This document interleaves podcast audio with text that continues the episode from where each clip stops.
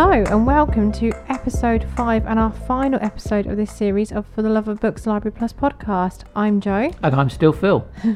and we're joined by another variety of guests today, which is brilliant. We're actually at Burton Latimer Library here in the north of the county, which is a community managed library, and we're going to be joined by Maggie, Jane, and Rachel, who deliver a lot of the children's events, and Yep. Heidi, the library manager. Absolutely. We're also going to be talking to a local author later. Yes, I know, and I've read the book this time as well. But first, let's speak to the ladies at Burton. We are joined by Maggie, Jane, and Rachel. Hello, everyone. Hello. So, Rachel, I believe that you're the lead on the children's activities here at Burton Latimer. That's right, yeah. What have you got going on? So today it's the calm before the storm of our second uh, family drop-in session, which is for families with children under five.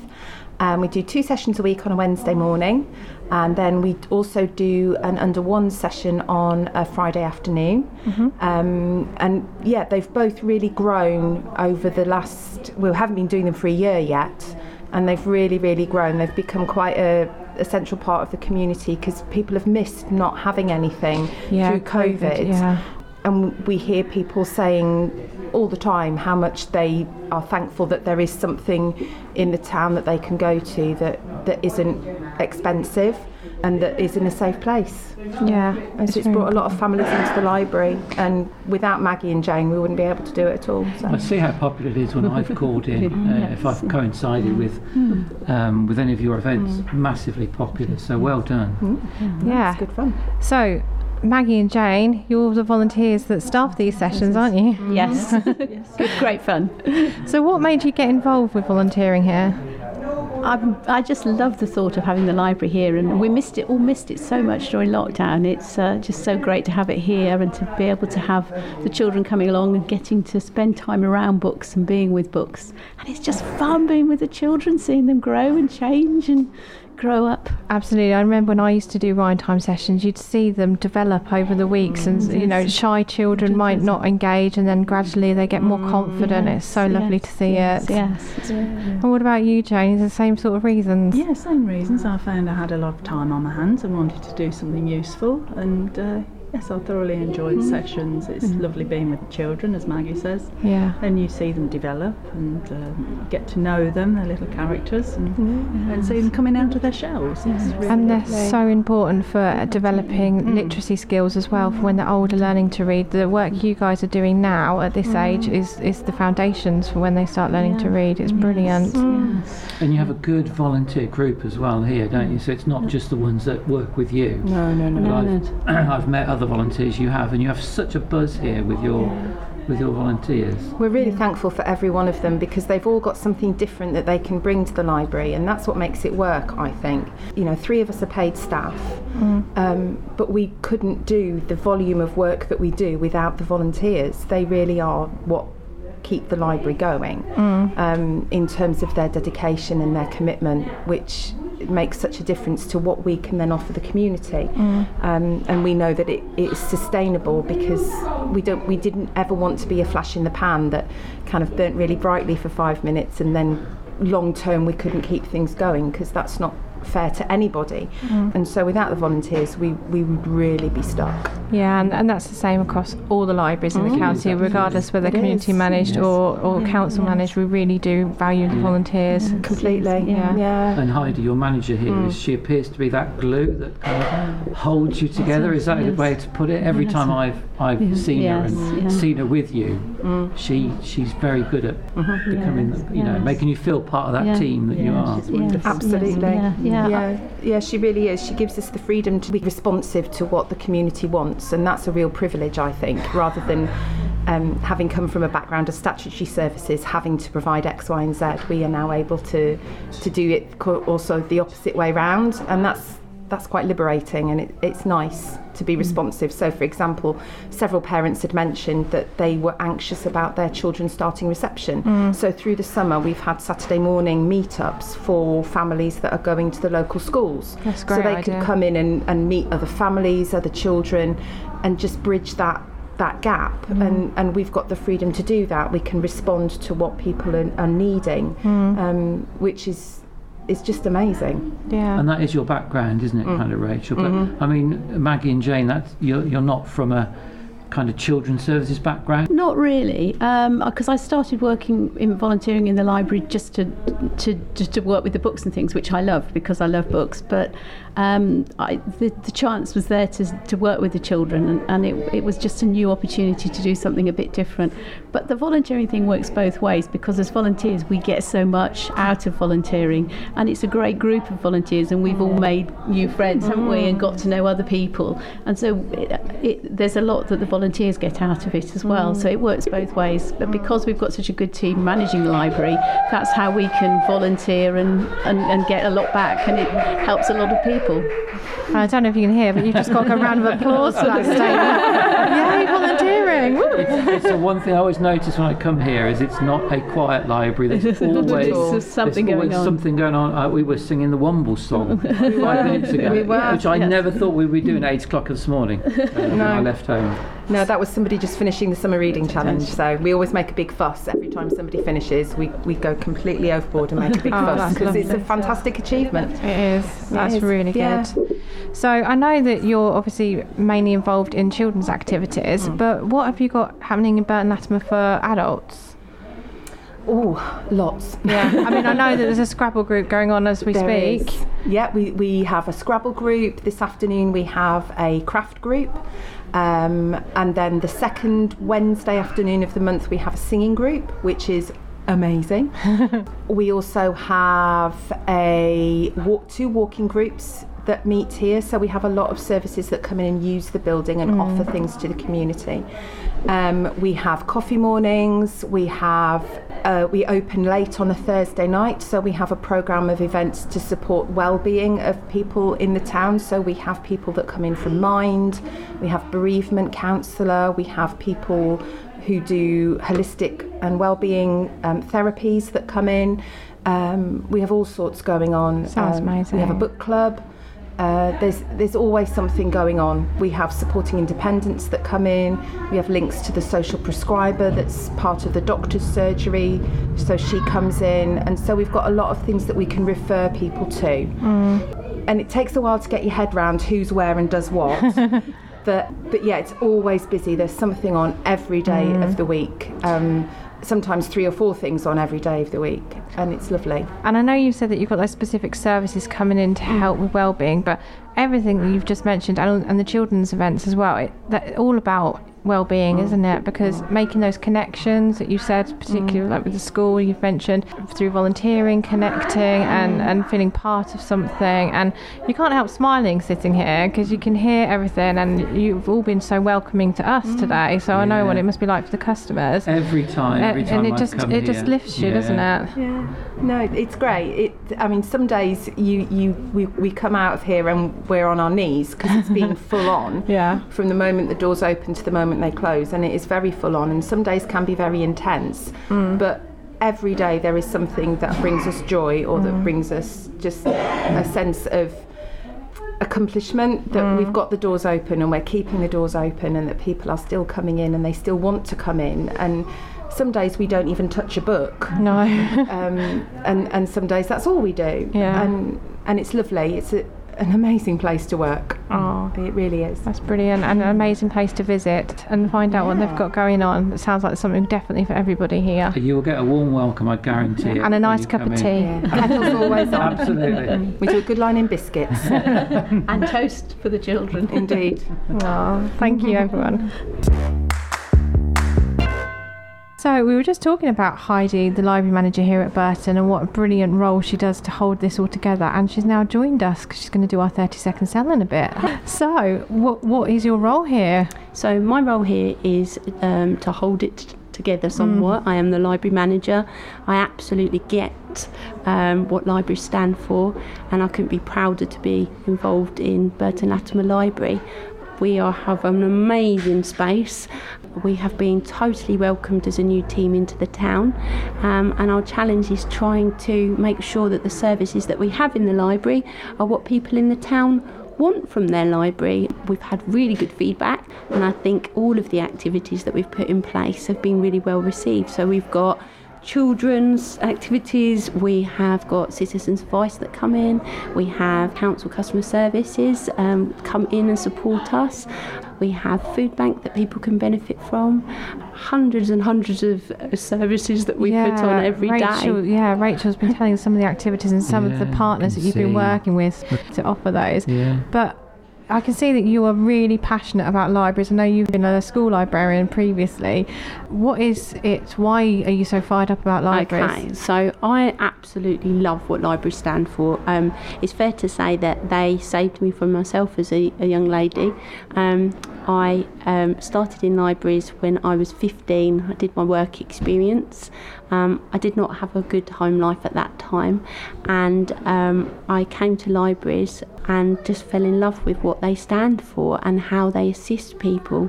Um, I think that libraries do everything that Google can't. we are we are one of the places that stop people falling through cracks. And I think it's just a pleasure to be involved in something that is so wonderful. I love to challenge people's perspectives of what libraries are. There is no one that we wouldn't welcome through our doors. I think that libraries are the last place where you can come without money and get answers to questions.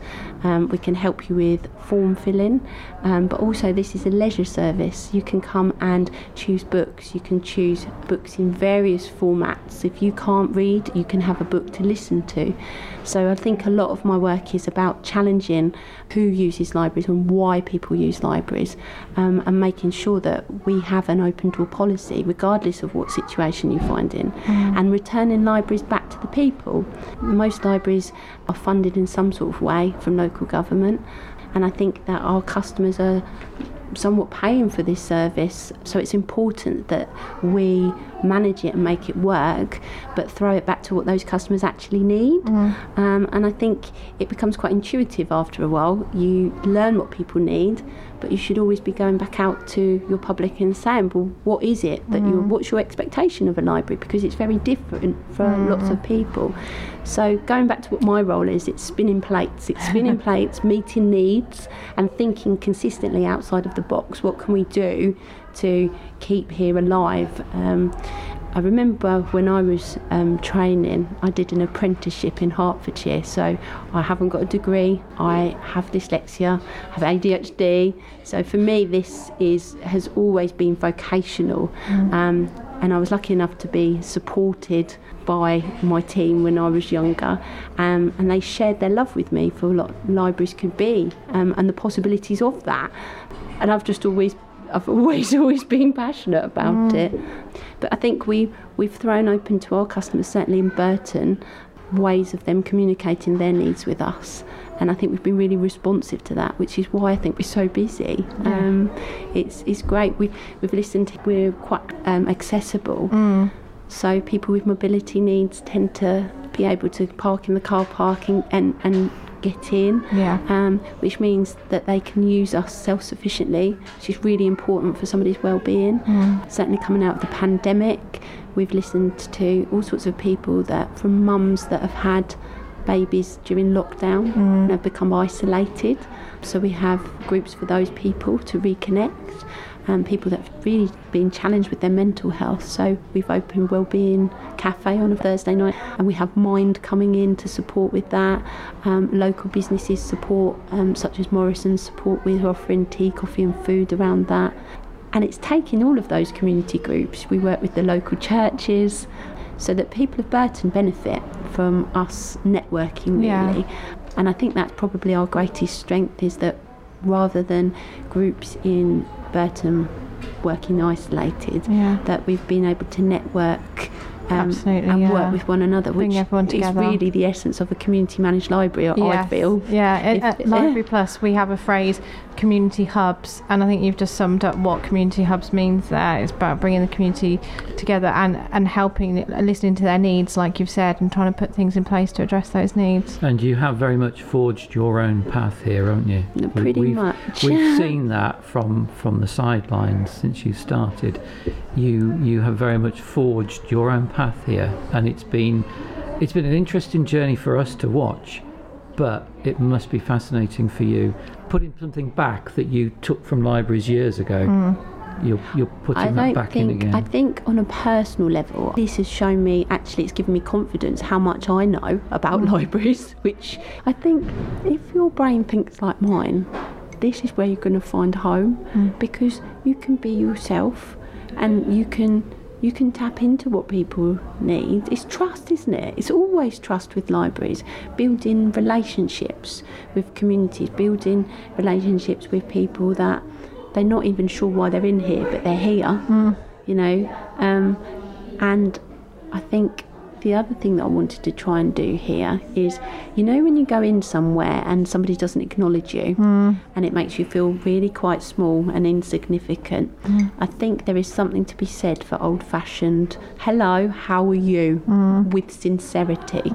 Um, and I think coming out of lockdown, which is when we opened here, we opened here into um, not um, select and collect. Yes. You know, we couldn't have a formal opening. We couldn't do all of those things. Our customers coming through, some people hadn't been out for the best part of 18 months at all, and they came here first. And it's at that point that I realised, oh my goodness, you know, this is something that we need to really, really, really think about how we manage this and how we support those people um, because it's beyond, uh, you know, this is, we need to give those people care. Um, and they've stuck with us. Yeah. And they've offered support to other people. So it's become like a, Yeah, and, a- and you you- have do you know got what- a great. sorry. No, I was going to say you have got a great base of volunteers Yeah. here, which we were saying earlier is just crucial.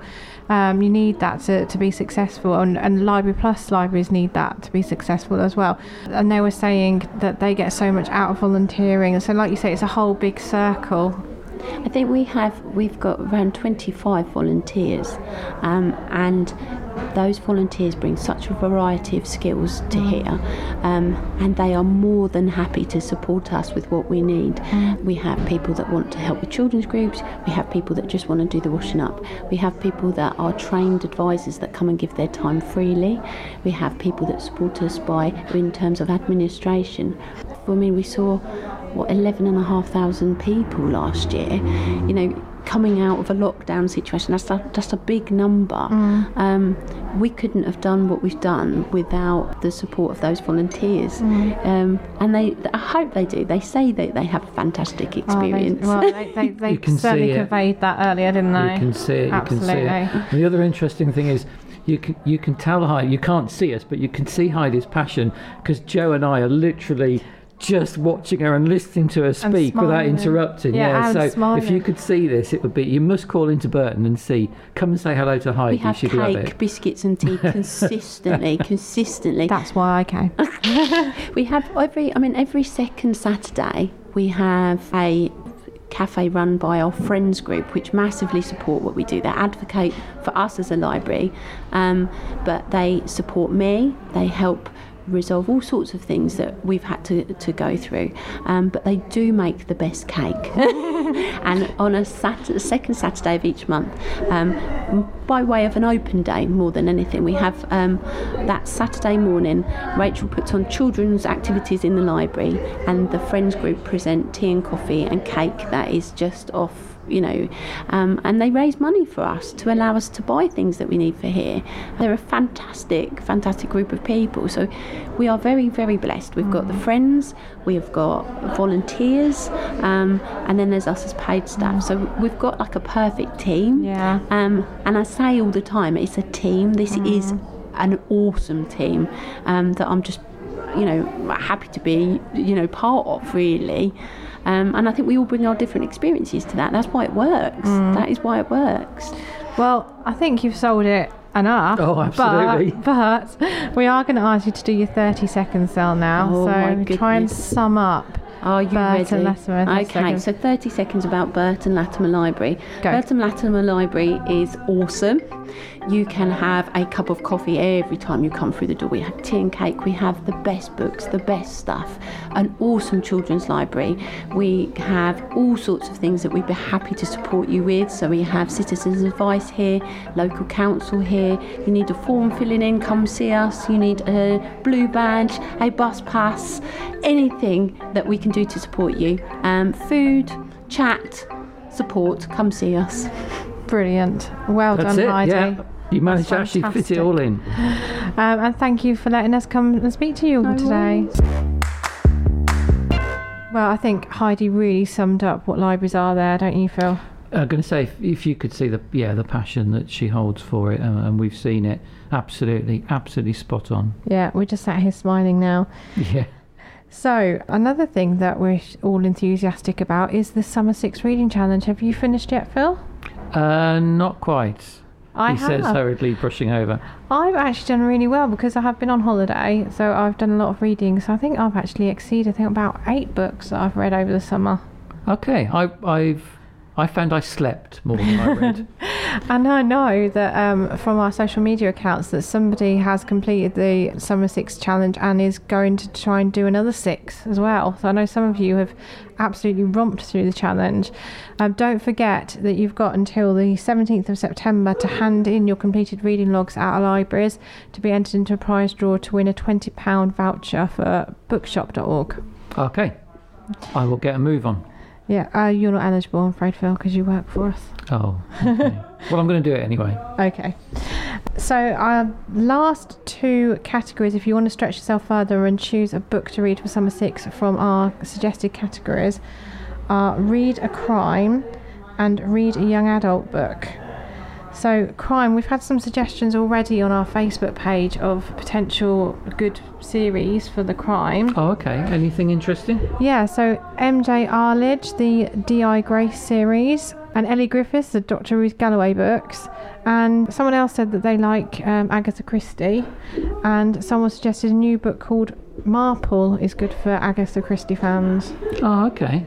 Yeah, I'm not a big crime reader, um, I must admit, but um, there's a genre of, of like science fiction crime, which um, Okay. I'm just going to have a dip into. I think I'll let you know how that goes. Yeah, and um, we've had for our digital book club choice before um, book by Ann Cleeves. Yes. from her new series, but there's obviously the Vera series and the, the Shetland series as well there. So she's a good one to choose. I really like her books. I have dipped into uh, the books by Elly Griffiths before, um, but I tend to just perhaps go into them and then move back to my normal reading Yeah, and do you know why I romped through the reading challenge so quickly?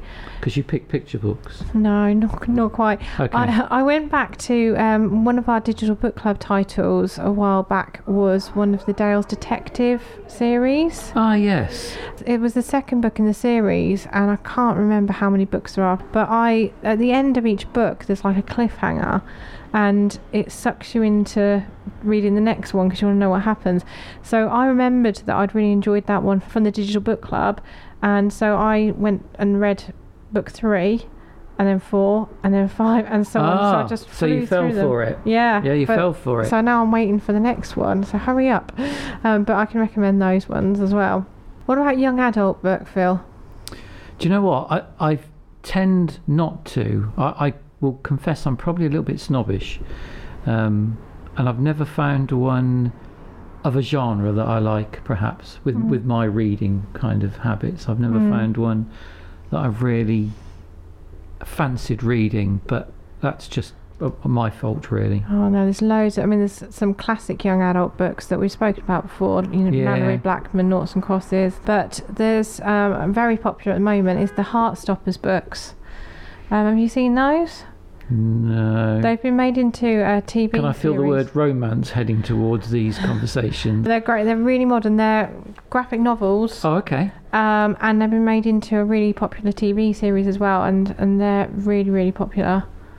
Oh, I'll have to have a look. Yeah. Um, I read uh, Maus, which is a graphic novel, uh, which often goes into the young adult section years Yeah. back.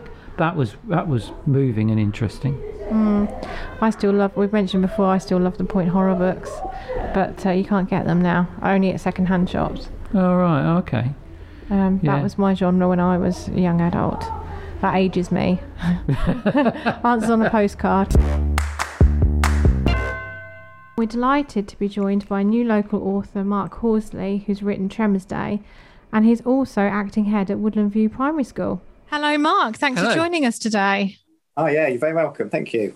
So, as we mentioned in the introduction, you are the acting head at Woodland View Primary School, um, but you're also a local author, and you've written this brilliant young adult book, Tremors Day. Yeah, that's right. Thank you. Yeah. So, what inspired you to write Tremors Day? Oh, first question. Well, first oh. question. Sorry, I'm married to a teacher. Where did you find the time to do this, as well as everything else you have to do as a teacher? I, sorry, I had to get that. In. My wife needed to ask that question first. so, it, it, as we were plunged into lockdown uh, back at the at the very beginning, 2020 in March, um, obviously schools were suddenly set into this very unknown unknown world, like like the rest of us. And um, and I was deputy head at the time, so we had an awful lot of work to do immediately in terms of um, sorting out school opening for key worker children and yeah, yeah. online learning to happen and all those all those things. So um, obviously that was an incredibly busy time. And during the whole COVID uh, lockdown, we had some extremely busy times where it was working every hour of the day. And then there were times where things were a bit quieter for a number of days where things were set up. But obviously, lots of things changed during the whole COVID lockdown and we had to adapt and all those kind of things. So, so the first thing is, I, I'm sure there are lots of other people that have written lockdown books, uh, and mine wasn't written because suddenly I had all this time on my hands. It, it wasn't. It wasn't that point. But um, for me, it was really an escape and I've um, I've been interested in literature, you know, for, for a long time, and I'm, I'm, a very creative person. I, I like writing, and, and, I've taught English, and I've been English lead at, at, my school, and I love teaching creative writing and reading, and all those things. So I've I've written a lot of things in terms of passages and chapters for children and model texts. Never written a, a book or anything, and it was um, it was really just in in the haze of that lockdown period, at a moment of not working, where I wanted to do something just to take my mind off of what was going on. So I found an image on a on a learning website that I use quite a lot through teaching. That's just an interesting image that I thought, okay, I'm, I'm just going to write something here, whether it's a paragraph or two. I'm just going to write something, uh, which which I did. And from writing that paragraph or two, I thought well, actually an idea started to develop, and um, and I wrote a bit more, and I wrote a bit more, and suddenly I, would written a chapter based on this picture, and um, and actually, as it turned out, that chapter was um, sort of chapter two or chapter three from the book. And it just went from there, really. That I, I'd written this chapter, which I've done plenty of times from a teaching point of view, and I quite liked the chapter. And, and, and a story started to develop in my mind, an idea of where, oh, actually, where could this go if I wrote the next chapter and what might have happened in the chapter before this, just started ticking over in my mind. And um, so, just during that sort of lockdown period of three or four months, I, I wrote this book on dog walks. When I took my dogs out on an evening in the sun, because it was a really hot lockdown period, um, just again, I think from an escapism point of view, to stop thinking about work and COVID and the next trip to Tesco's or whatever it was, um, I just started to, to just, I got in, engrossed in my story. And, and, by the time I would have walked the dogs for 30, 40 minutes and got home, I kind of written the next chapter in my mind. And then it was a, a case of lift, lifting up the iPad lid and, and then sort of tapping away and, and, and putting it there. So there were there were certain weeks where I would have written maybe a, a, chapter a day, but then I had weeks where I wrote nothing because, like I said, we were bogged down at times with, with mm. school. Um, so it kind of just it went like that, and, and the book isn't a very long book; it's only just over hundred pages, and the chapters are quite short. So I was able to write it in these in these bursts, but the, the work was done really on these on these dog walks just walking out into the kind of empty streets of, of COVID lockdown and getting away from the reality of what was going on, really. And, and yeah, that's a really interesting way of doing it, isn't it? Because you kind of think of writers being at a computer indoors and just you know I've, I've, this is the time i'm going to write and sitting there and hoping inspiration is going to take yeah. you but locked away in an attic with a candle and and you know yeah. sweating out your art while you're doing it kind of thing but no that's this, that's this is where i think if i've thought about um obviously I've, I've got a job and this was something i did on, on the side and I've, and I've written one one book and i really enjoyed the process and it made me think that if at some point i stopped working in the school you know would, would i turn to try and write more and and just the thought of it brought on perhaps you know pressure of if it was your job to wake up and to like you said turn on the laptop mm. sit there in your conservatory or wherever you are right i need to start writing now brilliance needs to happen. Whereas actually um, the fact that there was zero pressure on me at all I, I, it's not my, my job to write i was doing it purely because i enjoyed it. And it wasn't actually until halfway through that i thought i would actually finish it. I never it took a very long time for me to think actually i'm, I'm going to make this story finish. I was for for two months. I was just writing because I enjoyed writing. Mm. And I wasn't even thinking that it would be a story that finished or a book that would be published. That was not on my mind for for half of it. It was just I'm quite enjoying writing the story. I'll, I'll, write a bit more. Oh, what would the next chapter be? And it just went from there. So there was zero pressure, and it was just done. I, I put it down when it, when weeks were too busy and didn't think about it, and then it came back when I I needed that escape again.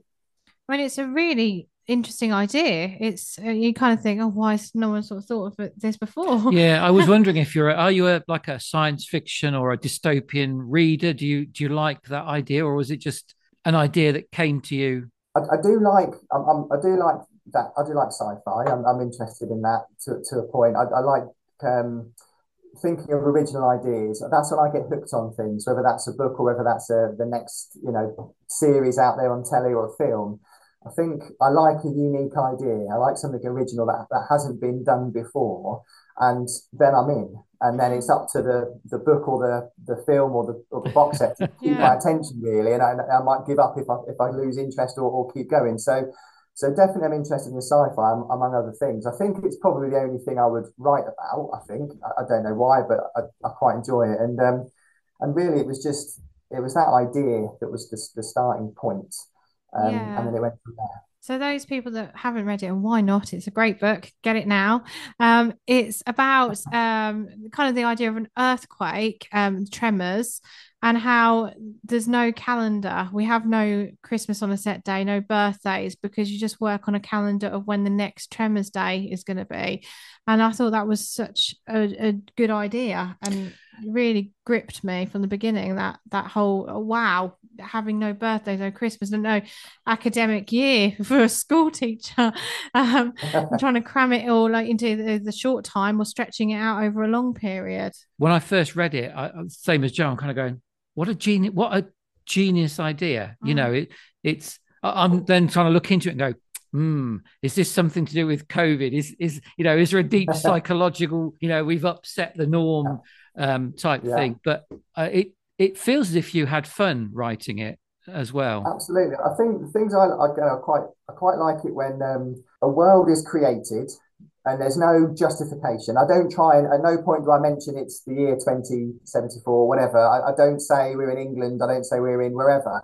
Mm. I, I, like where you don't bind bind yourself to things like that. You, you create a world and people can buy into it. You don't need to try and give them too much to then hang you on it and say, well, actually, hang on a minute, that can't be right. You, you just create a world and it is what it is. But then within that world that you create that is interesting, so there's an interesting concept to it. In this case, there's a calendar building up to the next Tremors Day where devastation will happen across the world and everyone just builds up to it, whether it's 100 days away or 400 days away or whatever.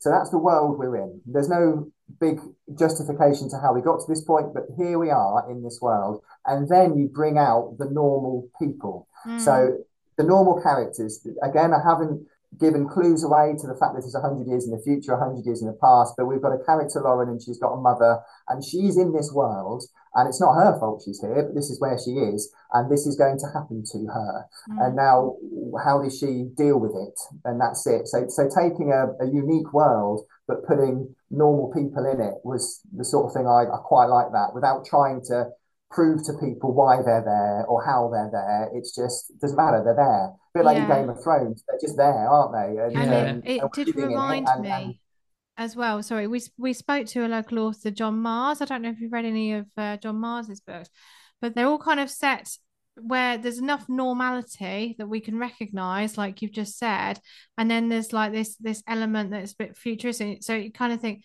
that could happen.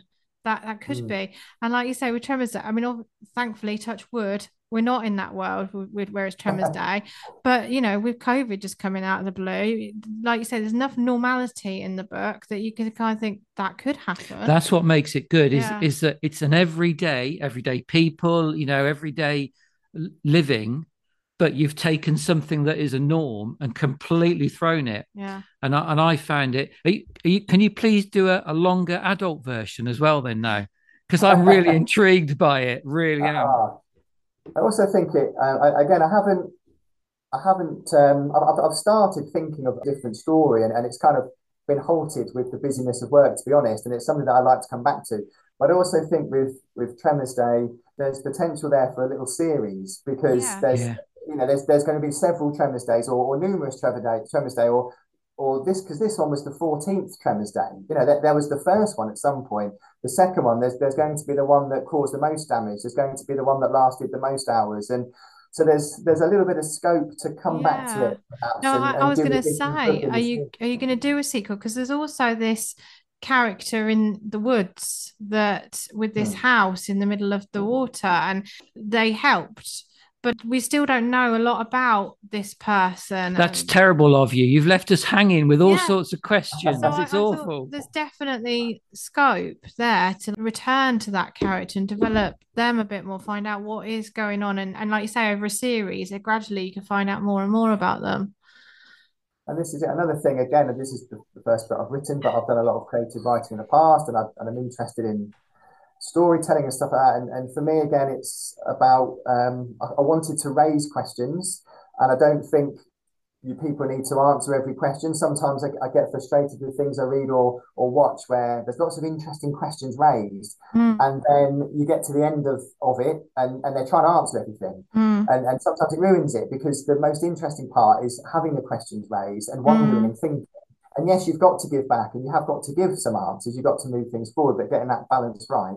So again, raising little clues along the way, little Mm. interesting things that um, that didn't necessarily get completely um, tied up with a bow. And actually, there's, scope there to come back. And and if there was another Tremors Day book, maybe the centre character is that that man in the the house on the river, and maybe it's based on his story and Yeah. um, so on. There's different viewpoints. So I mean, I've this I've I've started sort of storm brainstorming an idea for something different because again, I, I get I do get bored of things. I'm I'm very good at watching a film for 20 minutes or reading a book for three chapters. I do get bored of things. I've, I've probably started Yeah. and unfinished more things than I've started and finished. Yep. Mm. So once I wrote this book, immediately the last thing I wanted to do was think about the next Tremors Day Yeah. book.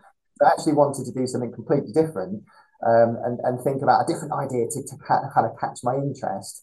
But like I've said, the way that I've written it and, and the fact that it is quite a short story, short chapters, and it doesn't answer everything, it was in the back of my mind that, you know, maybe in the future I could easily come back and do a do um volume two or or a prequel to it or whatever. So something Yeah. that I might come back to again. I don't know about you, Joe, but I didn't see the no spoiler. I didn't see the last chapter come in. Wow, I can't. No, I didn't. But I, I did hope that they would develop a friendship and and find each because obviously. No, never occurred to but me. no, no, yeah, yeah. We won't. We won't spoil that, it. that No, no, no. That's oh thank you. And that that last chapter could be the first chapter of the next book. Yeah, You know, that that could start the next story potentially. Yeah. There's so much scope, and visually, uh, so sadly, it's podcast, so you can't see it, but you need to buy the book, and then you can see it.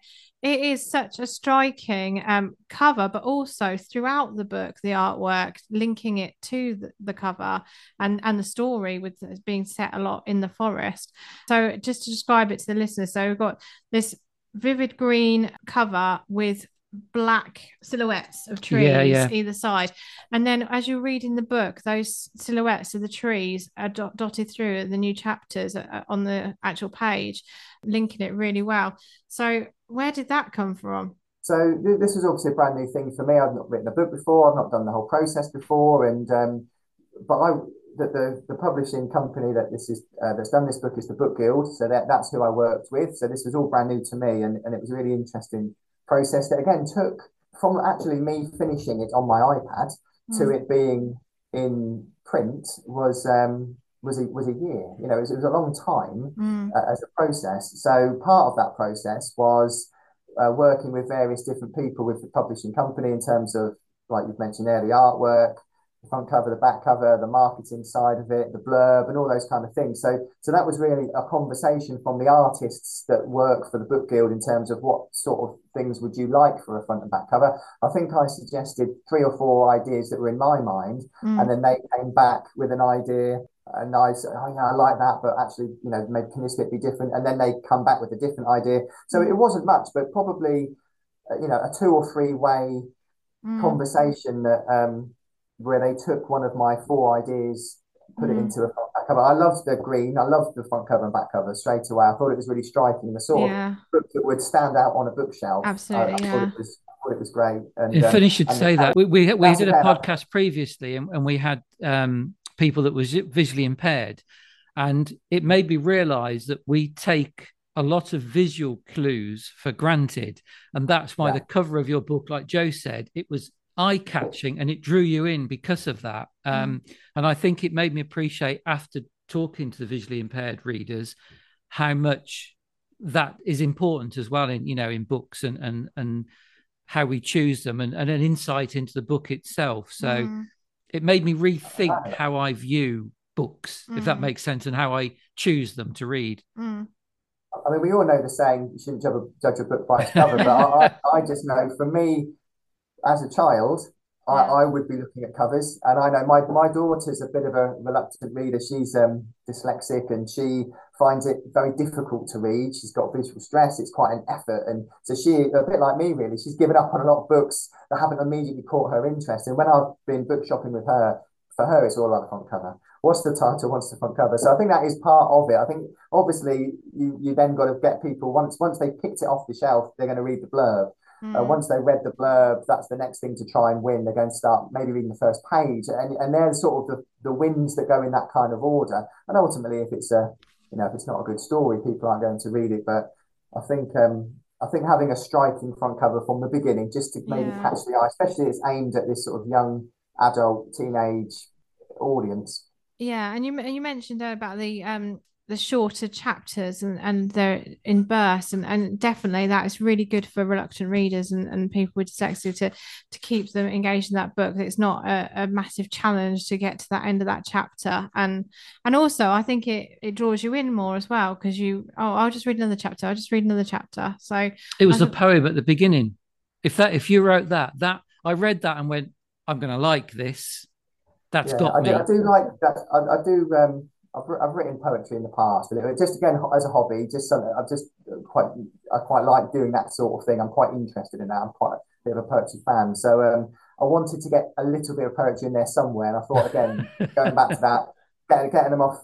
You know, how do you hook people in? You hook them in mm. from the mm. first bit they're going to do, the next bit they're going to do, and just just a little rhyme at the beginning again, just to set the tone, yeah. maybe what's going to happen next.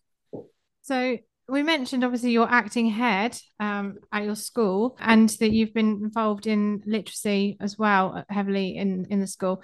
Why do you think it's so important for young people to to get that passion for reading at an early age?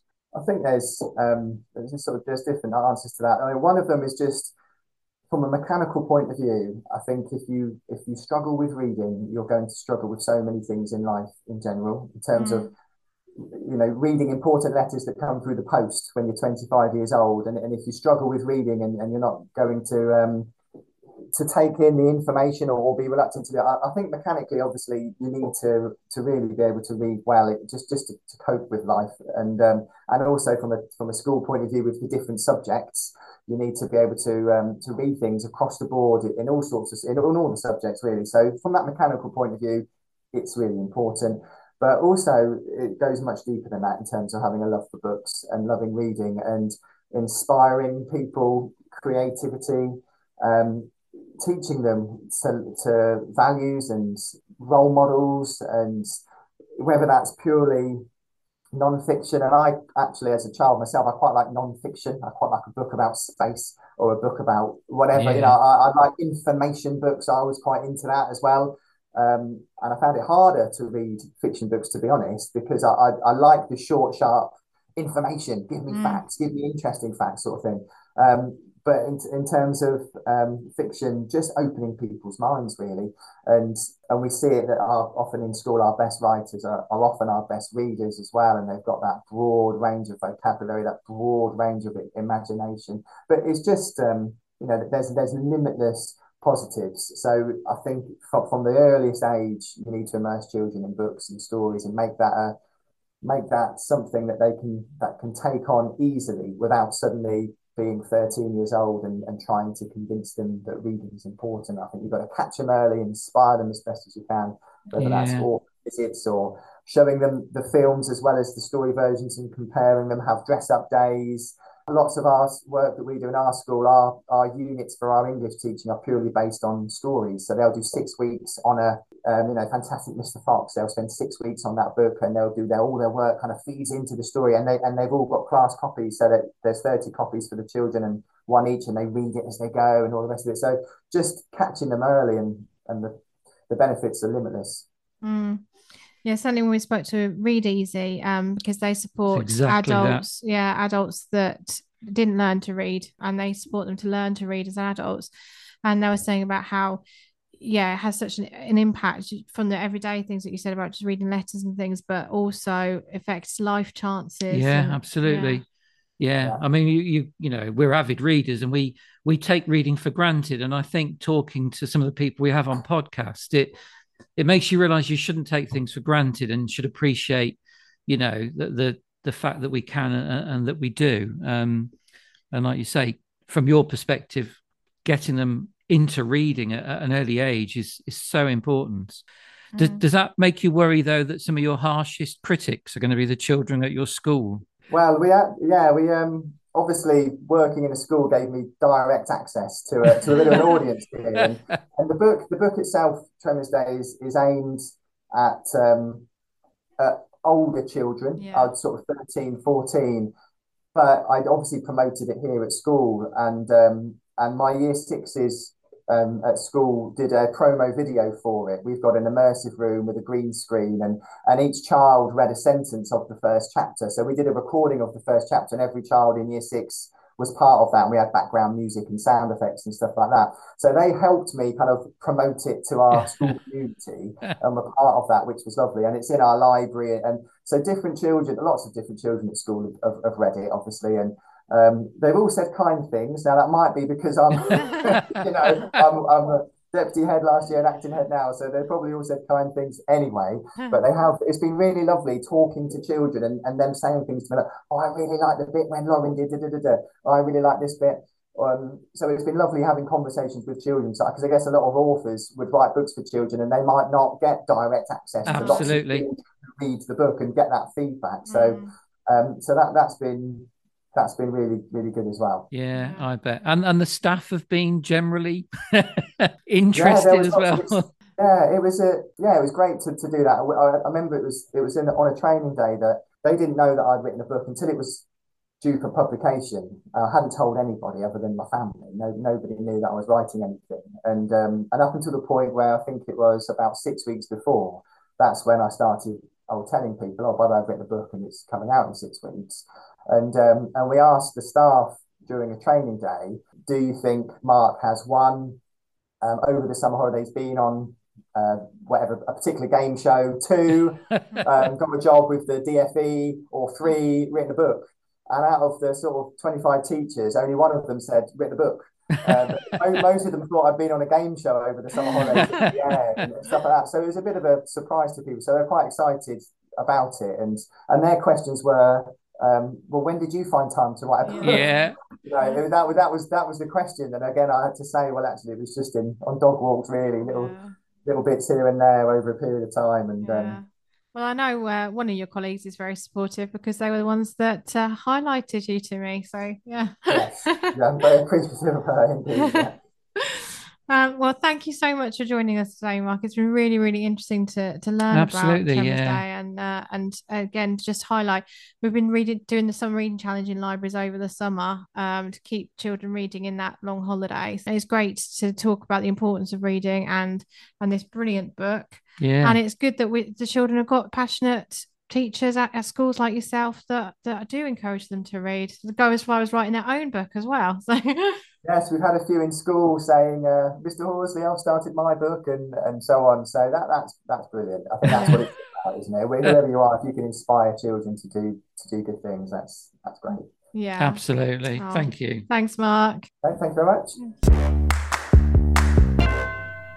So that brings us to the end of this episode and the end of the series and the end of the summer six. Yeah, that's a real shame. It's gone really quick, and I, for one, have really enjoyed it. We're not abandoning you avid readers completely. Don't forget that we've still got the digital book club running every month, and this month's book is The Startup Wife by Tahmima Anam. And uh, that is available on BorrowBox as ebook and e-audiobook with no waiting. And please do let us know on our Facebook page how you're finding our digital book club titles. Yeah, yeah, absolutely. Let us know your thoughts.